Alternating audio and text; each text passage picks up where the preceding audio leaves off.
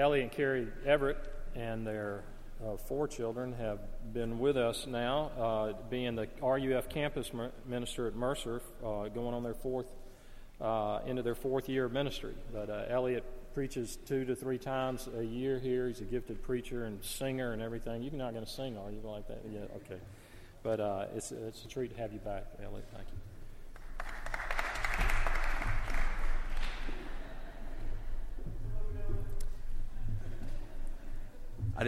I did not approve of that.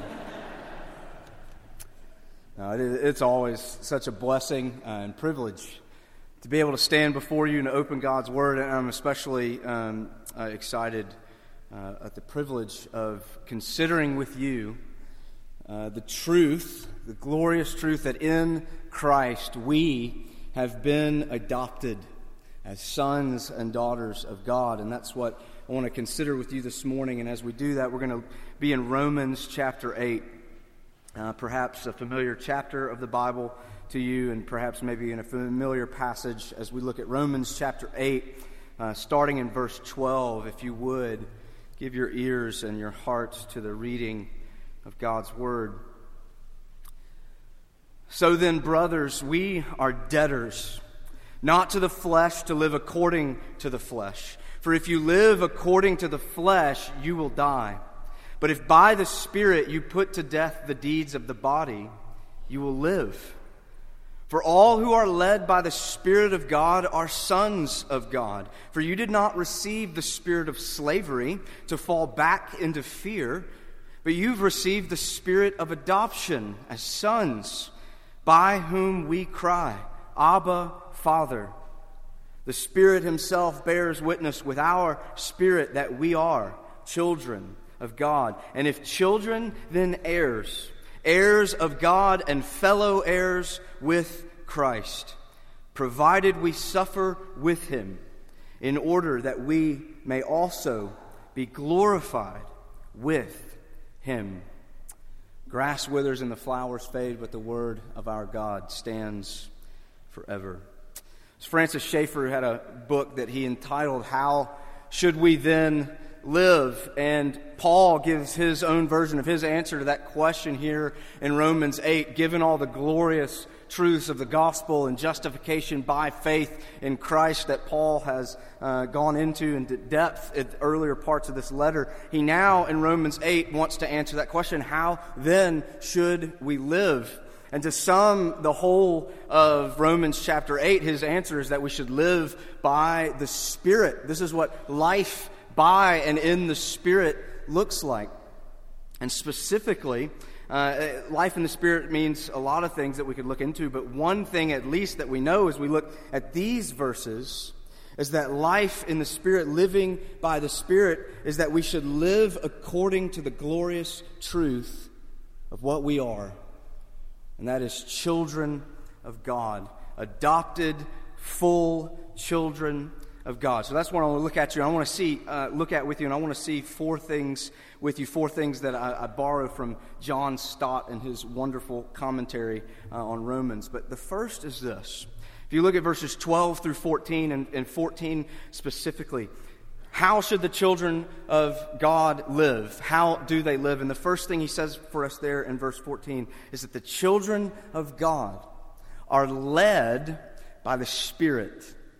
The children of God are led by the Spirit. This is the overarching point. It's the one that if we miss this one, we don't really understand the rest of what he's saying. 4 times in these verses, Paul talks about our being sons or our being adopted. And he also directly connects that truth 4 times with being or having received the Spirit. They're directly connected. The answer to every question of how do we live as children of God is connected to the Holy Spirit. If you look through verses 12 through 14 there, we're debtors. We're obligated to live according to the Spirit. We're not debtors. We're not obligated to the flesh to live according to the flesh. If you live by the flesh, you will die. But if by the Spirit you put to death the misdeeds of the flesh, you will live. This is the way of life. This is the way unto life as a child of God, is by the Spirit, being led by the Spirit. So the natural question, one that I think we need to ask and answer before we move on, is how then do you get that Spirit? Where does the Spirit come from? How do we get this? Well, this is exactly the question that Jesus answers for Nicodemus in John chapter 3, if you're familiar with that interchange. But what's funny is Nicodemus doesn't even ask the question, but it's the one that Jesus points him to. You remember what Jesus says to Nicodemus there in John chapter 3? He says, "Truly, truly, I say to you, unless one is born again, he cannot see the kingdom of God. Unless one is born of water and the Spirit, he cannot enter the kingdom of God. That which is born of the flesh is flesh, and that which is born of Spirit is spirit." If you remember, if you're familiar with this interchange, this completely blows Nicodemus' mind. One, he's not even asking that question. But two, he begins to think, okay, what? So what am I supposed to do? A grown man, I'm supposed to enter the womb a second time? And that's what proves he doesn't even get what Jesus is trying to say. Jesus is trying to say, you have as much to do with your second birth as you did with your first. You can't do anything. And so it is with the child of God who is led by the Spirit. You can't do anything to be led by the Spirit, to receive the Spirit. You can't do anything to be a child of God. This is what the whole image of adoption implies. That there's something that is true of us apart from the Spirit. There's something that we don't have without the Spirit. And then when we get the Spirit, when we receive the Spirit, there's now something new that's true of us.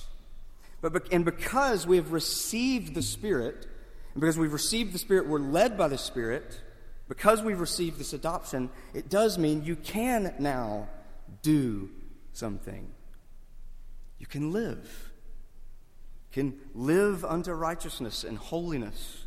You can die to sin by the Spirit. We have to get this if we're going to get anything else. Sinclair Ferguson says it this way. He says, holiness is the way of life in the family of God. But it is not, nor can it be, the way into the family of God. We are led by the Spirit from first to last and everywhere in between because we're children of God. Second thing Paul points us to here, specifically in verse 15, is that the children of God have been set free. The children of God have been set free. Look at what he says here in verse 15. For you did not receive the spirit of slavery to fall back into fear, but you've received the spirit of adoption as sons. This is a distinction in Galatians 4. He uses the same distinction. We're not slaves, we're sons. If we've received the gospel, if we've believed the gospel, if we've received the Spirit, we are no longer slaves. We've been set free because the Spirit we receive is not slavery, but adoption.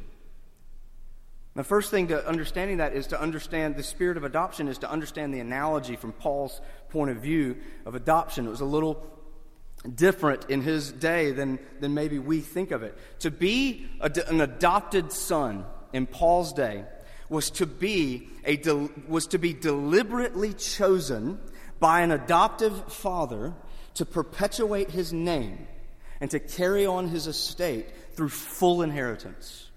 Okay, it was a great honor. It was a great honor, but it also carried great responsibility to do honor to that father that had given you his name. And the son would legally, existentially, practically, would be in no way, no degree more inferior than a natural-born son. He actually might enjoy more affection and would be actually more likely to imitate the father because of this intentional adoption. And so Paul has that image in mind, and he brings up that image, and he says, that's exactly the same thing that we have with God. The exact same thing. And he contrasts it with a spirit of slavery so that we do not fall back into fear. That we don't fall back into fear. How do we understand that? Well, the first is understand what's the difference between a slave and a son. This is the key. What is the difference between a slave and a son? Well, a slave or a servant or a hired hand relates to the father based on his performance and his record. That's what defines the relationship. That's what affects the relationship. That's what can change the status of the relationship, is his performance or his record, whether he measures up. But a son, that relationship is wholly founded and defined on the objective truth of his identity as a son. He may fear displeasing the father, but he cannot fear a change in the status of the relationship. He cannot fear a change in his identity based on what he's done, because he's a son. This image of fear and relating in fear, I'm reminded of a story I came across over the Christmas season. And I don't know, I don't want to let the cat out of the bag for anyone, but I don't know about you, but I think we could all agree that no matter what, our children are getting presents, right? Especially if they have grandparents, right? They're getting presents, okay? Well, there's apparently a certain game that's gained popularity recently, just kind of playing along the lines of he sees you when you're sleeping, he knows when you're awake, just to kind of reinforce that, I guess, as Christmas Day approaches. And this is a news story where a little girl had apparently broken one of the cardinal rules of this game, that if you break it, Christmas is over. There will be no Christmas. And her mother was taking a nap when this happened, and so she did the only sensible thing. She called 911 to tell them that Christmas was over. And so the mother, as the news, this is a news story, by the way, as the story goes, the mother wakes up from her nap to find her mortified child trying to shoo a cop off the front porch, trying to convince him that he doesn't need to come inside, right? She realizes the gravity of what she had done in calling 911.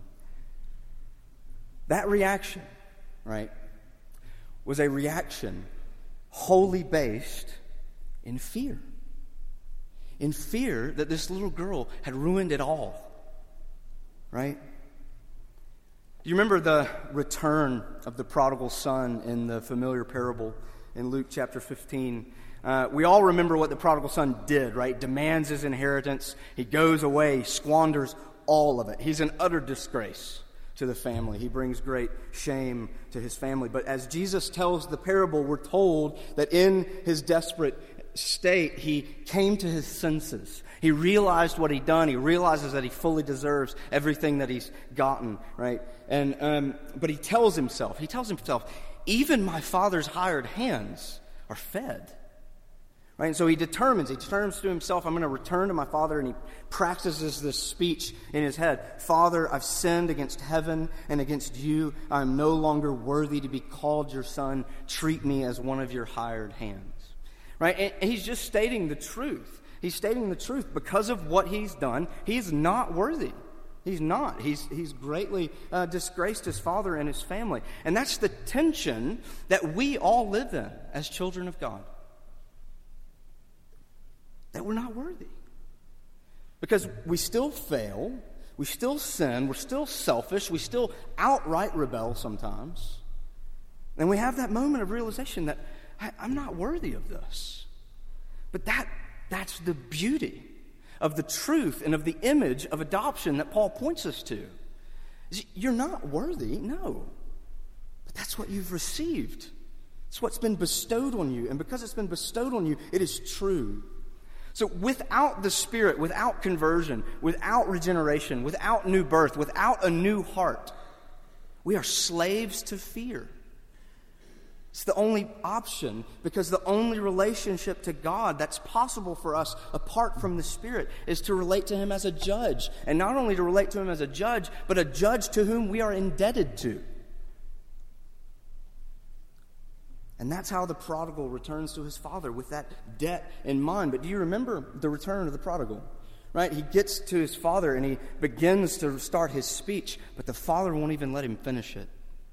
Before he can even finish that speech that he rehearsed, the father is on him, he's robing him, he's wringing him, and he's feasting him. This, my son, was dead, and now he's alive. And if you're paying attention to the story, and if you're trying to apply that to yourself and your relationship with God, you can't help but ask the question, how can that be? how can that be? And Charles Wesley actually takes that very question up in his familiar hymn, And Can It Be? And this is how a couple of verses of that hymn go. This is what Wesley writes. He says, "Long my imprisoned spirit lay, fast bound in sin and nature's night. Thine eye diffused a quickening ray. I woke the dungeon, flamed with light. My chains fell off, my heart was free. I rose, went forth, and followed thee." And then he ends it with this: "No condemnation now I dread. Jesus and all in him is mine. Alive in him my living head, and clothed in righteousness divine.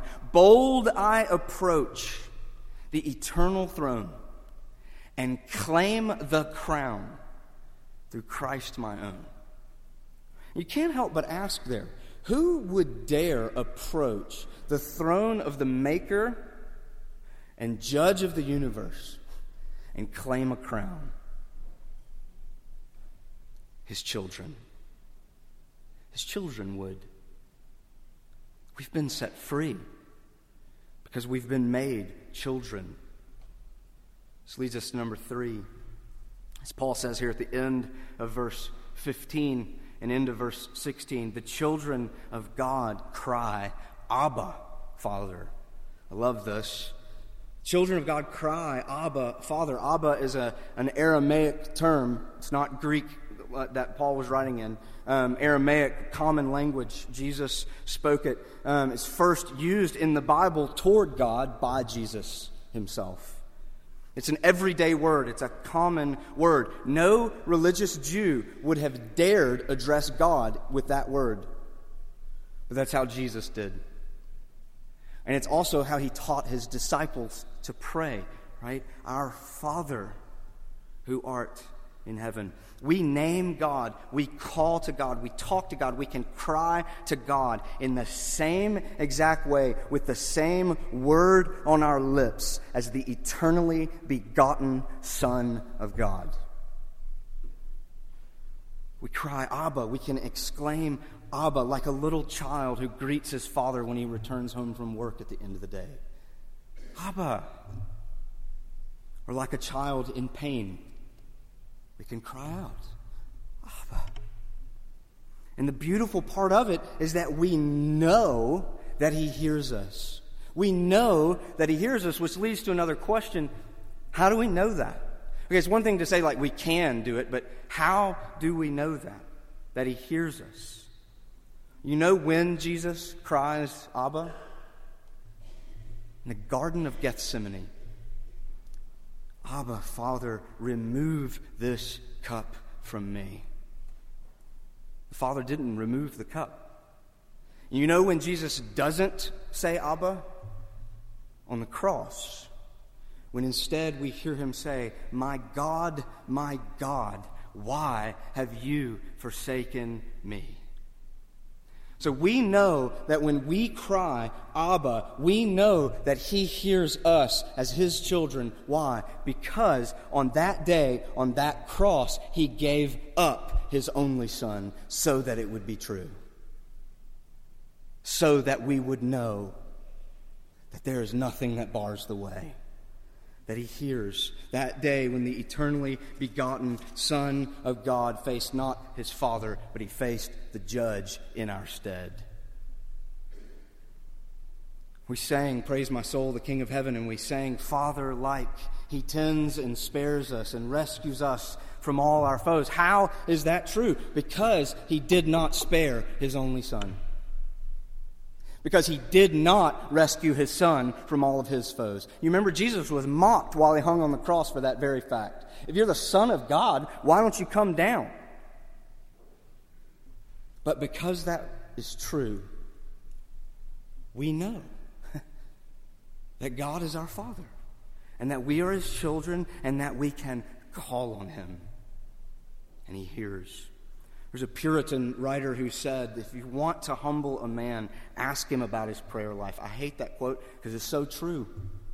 If you want to humble a man, ask him about his prayer life. Think about this. at any point, at any moment, on any day, no matter where you are, no matter what you've done, no matter what is going on. You may have no other words that come to mind except Father. And you know that He hears you. But He doesn't hear you as some God who needs to be roused or appeased in order to answer. He hears it as a Father ready and able and willing to answer. Again, me and Michael didn't plan it like this, but it worked out well. Praise My Soul, the King of Heaven, that was written by Henry Lyte. And that's what's so interesting about that line in verse 3, Father-like, He tends and spares us. Well, you know an interesting fact about Henry Lyte is he had a wretched father. His father abdicated his responsibility to be a loving father. His parents separated when he was young, and so his father put him in boarding school, and then sometime after that he married another and started a new family. And when he would write to his son, he would not sign his letters, your father. He signed them, your uncle. Yet, in all of Lyte's hymns, the image of God as Father is a warm and comforting one. My friend and fellow campus minister at Belmont, Kevin Twitt, remarks on this and says this. He says, that shows forth the power of the gospel to deconstruct and reconstruct even something so simple as what it means to have a father.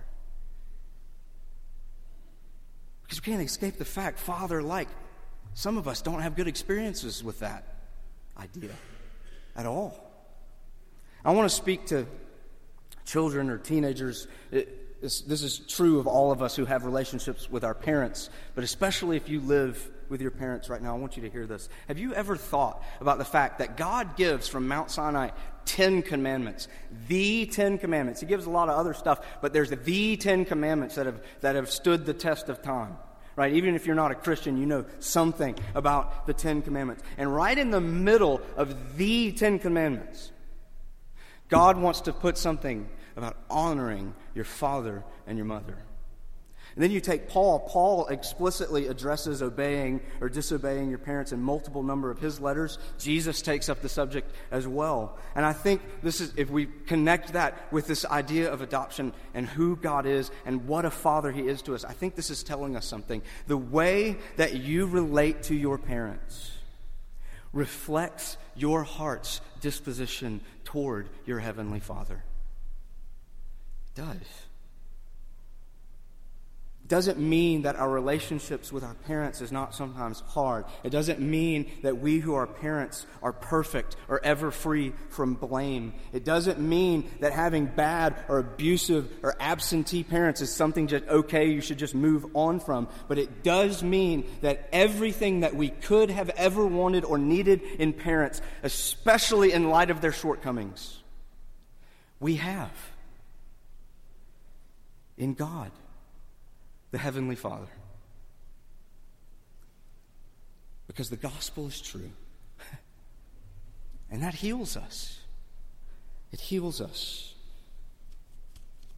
Final thing I want to look at with you, and I wish we had so much more time just to explore this one, but the last thing Paul says to us here in verse 17 is that the children of God are heirs with Christ. We should live in the light of the knowledge of the truth that we are heirs of God with Christ.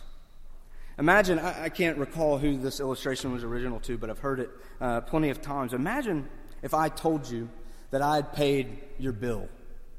Right? You'd be immediately grateful, but you would also kind of wonder what bill I had paid, right? If I paid for your coffee this morning, you might send me a thank you note. That was sweet of you. That was kind. Well, what if I had paid your mortgage? That would change your life. It would change your whole disposition. That would change the way that you got out of bed in the morning. Paul, Scripture, God is telling us that we are His children, and in Christ, indwelt by His Spirit, we are heirs of God. the one who owns the cattle on 1,000 hills, the one who hung the stars one by one and calls them each by name. We are heirs. But the interesting qualification here that Paul gives in verse 17 is provided that we suffer with him. It's Jesus himself to the two disciples on the road to Emmaus in Luke 24. He says, "Was it not necessary that the Christ should suffer and then enter his glory?" Luke chapter 9, he tells the 12, "If anyone would come after me, let him deny himself, take up his cross daily, and follow me." We've barely begun to scratch the surface of this morning. But even scratching the surface, we see that the life of the child of God is amazing, it is beautiful, it is joyous, and it leads to glory. But the pathway of the child of God is marked by suffering. It's defined by putting parts of our old selves to death, dying to ourselves, crucifying things that used to be true of us, dying to sin. And it's why we need this truth of our adoption, that we need to sing it, we need to preach it, we need to cling to it, that we're children of the living God, because the pains and the brokenness and the disappointments of this life will do anything and everything to convince you otherwise. That's it. You know, in God's providence, you didn't plan it necessarily this way, but in God's providence, tomorrow at 12 p.m., our family will go to court and we will finalize the adoption of our 4th child. He has been with us for over a year, placed in our home by Bibb County DFACS, practically being with us for over a year, practically in every way, an Everett. Loves his mama like all our children have. He kind of likes me like all my children have, right? But tomorrow, fully and legally, he will be no different in any way than our other 3 children. But here's the thing, though, and I think it's worth noting, is that there is no escaping one glaring fact, and that is that he will grow up to be a black man with a white family in the American South. There's no denying that fact, and there's no doubt that he is going to struggle with his identity as my son because of that. Look, our teenagers struggle with their identity as our children, so how much more will he? You know, and as his father, I love him. As his father, I will love him. I will tell him. I will hug him. I will discipline him. I will care for him. Not 1 ounce different than any of my other children. I will disappoint him. I will lose my temper with him. I will be selfish in the same ways that I do each of my other children. But I will never know what it is like to be a black man in America. I don't know what that's like. And this is why I bring that up, because I want you to see the beauty of what Paul and the rest of Scripture says, that we are children of God, we are heirs with God, with Christ. We are co-heirs, equal heirs with Christ. We are sons and daughters of God in each and every way the same as Jesus Christ himself. How do we know that? I take you back to the parable of the prodigal son. There's that great cliffhanger at the end of that parable, you remember. At the end of the parable, the elder brother is still on the outside. At the beginning of the parable, the family is broken apart because of the younger son. At the end of the family, they're broken because of the elder son. The elder son hates his younger brother. He doesn't want to let him back in. He hates his father for welcoming him back in the way that he did. And in the parable, it's true that the father welcomes the younger back. It's the father who robes the younger son, who rings him, who feasts him. But what is true, regardless of whether the elder son accepts it, what is the only way that the younger son is welcomed back into the family? At the expense of the elder brother. It's the only way. So you see the beauty of our story, of our adoption, is that our elder brother knew exactly what it was going to cost. And as the author of Hebrews tells us, who for the joy that was set before him, that's us,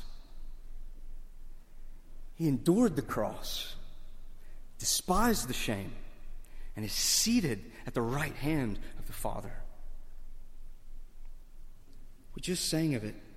How great the pain of searing loss. The Father turns his face away as wounds which mar the chosen one bring many sons to glory.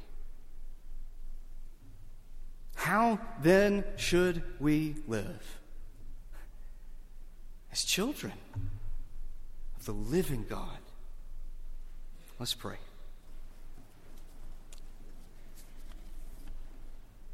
Our Father, it amazes us that we can even call you that. But you have made us your children.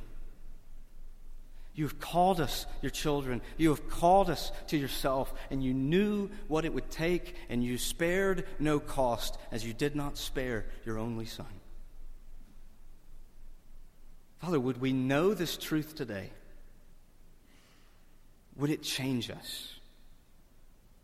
Would it bring us into your glory? We pray in our Savior's name. Amen.